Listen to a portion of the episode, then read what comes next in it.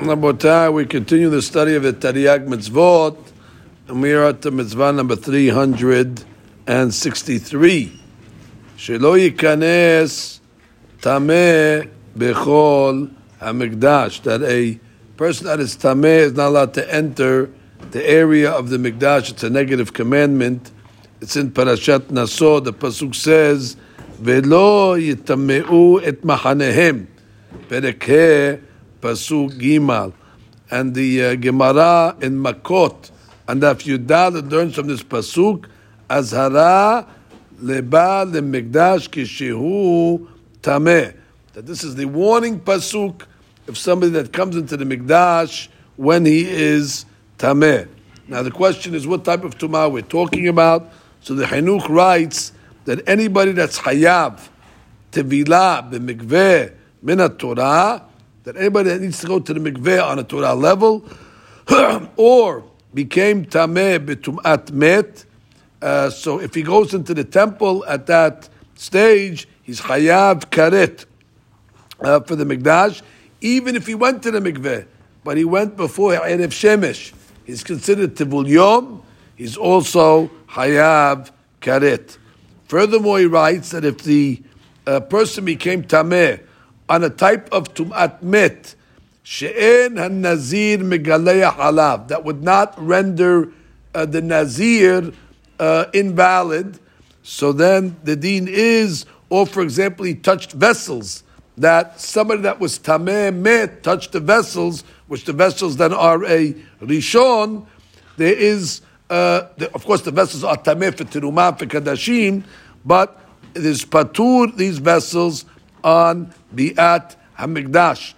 But they give him Malkut Medrabanan. If somebody throws Kelim that are Time'im into the Mikdash, even if the Kelim were Av HaTum'ah, Patum Karet, but Bihayav Malkut. Now this law applies uh, Bezecharim uh, Venekevot, even Bizman if a person would go onto the Temple Mount and he has Tum'ah, which most people do, so he would be Hayav Karet. As the Pasuk says, Vashimoti et Mikdeshechem. That even at the time of the Shemama, it still has the status of Mikdash. Now the Gemara Eruvin discusses an interesting case where let's say there was a sheretz that's in the Bet Mikdash. The question is, how do you dispose of it? How do you get rid of it? So the Yohanan has an interesting uh, uh, uh, way to dispose of the sheretz, because the sheretz is tameh. So he says the Kohen should take his belt, the avnet, and wrap the sheretz up in the belt and take it out. He doesn't want the sheretz to remain in the Beit HaMikdash for a long period of time, and he doesn't want you to wait until you'll find a vessel that does not become tameh. Therefore, just let him take his belt, let him wrap up the sheretz, and let him take it out. The Minhat Chinuch comes along and says, how do we allow the Kohen to do this it to be mitameh his abnet? Because now the abnet is going to become tameh, and that's in the Bet HaMikdash. I mean, it wasn't the Kohen's fault. It's not like he brought the sheretz in. So why did we allow the uh, Kohen to go mitameh the abnet, and now his abnet is also in, becomes tameh from the sheretz? Uh, how do we uh, how do we allow that? So from uh, from this, especially that you're telling the Kohen to do a kum va'aseh in order to avoid a shev ve'al ta'aseh, which means you just by leaving the sheretz in the mikdash, it's passive. You're telling the Kohen to make a kum va'aseh to metameh zabnet. Now you have more time to in the Beit mikdash for what? To, to, to, to, to relieve a, a passive transgression. So the, the Minhat Chinuch says must be that there must be a rule over here that is being implied from this Gemara that kelim that are not on the level of av hatum'ah, there is no isu deoraita to leave them in the Bet HaMikdash. And therefore, since this avnet became tameh from the sheretz, the sheretz was av hatum'ah, and that made the avnet a rishon de tum'ah, kelim that are a rishon de tum'ah, there's no isu deoraita to leave them in the Bet HaMikdash.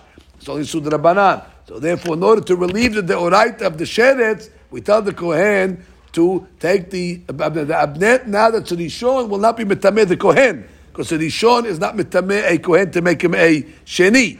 The rishon is only metameh ochlim umashkim. So therefore, we're not worried about the kohen becoming tameh. We're not worried about the avnet that's tameh because it's only a rishon and midoraita and minhatrinu quite it means uh, uh, uh, a, a, a, keli that's a rishon is not an issue of tumah and therefore that's what we tell the kohen to do. Let him tameh the avnet, get the sheretz out, and uh, everybody uh, everybody uh, uh, uh, will, will have a and that the problem will be solved, as we say. Again, it should be pointed out that till today, this law would apply. That's why it's a big sign. You go to Jerusalem in the Holy Temple that says those people that are Tameh or Orthodox Jews, or even if you're not Orthodox, you should not go to that spot over there because if you're going to go betum'ah and you enter certain areas that still have the Kedushah over there, entering it betum'ah, and everyone still has to be careful for this law.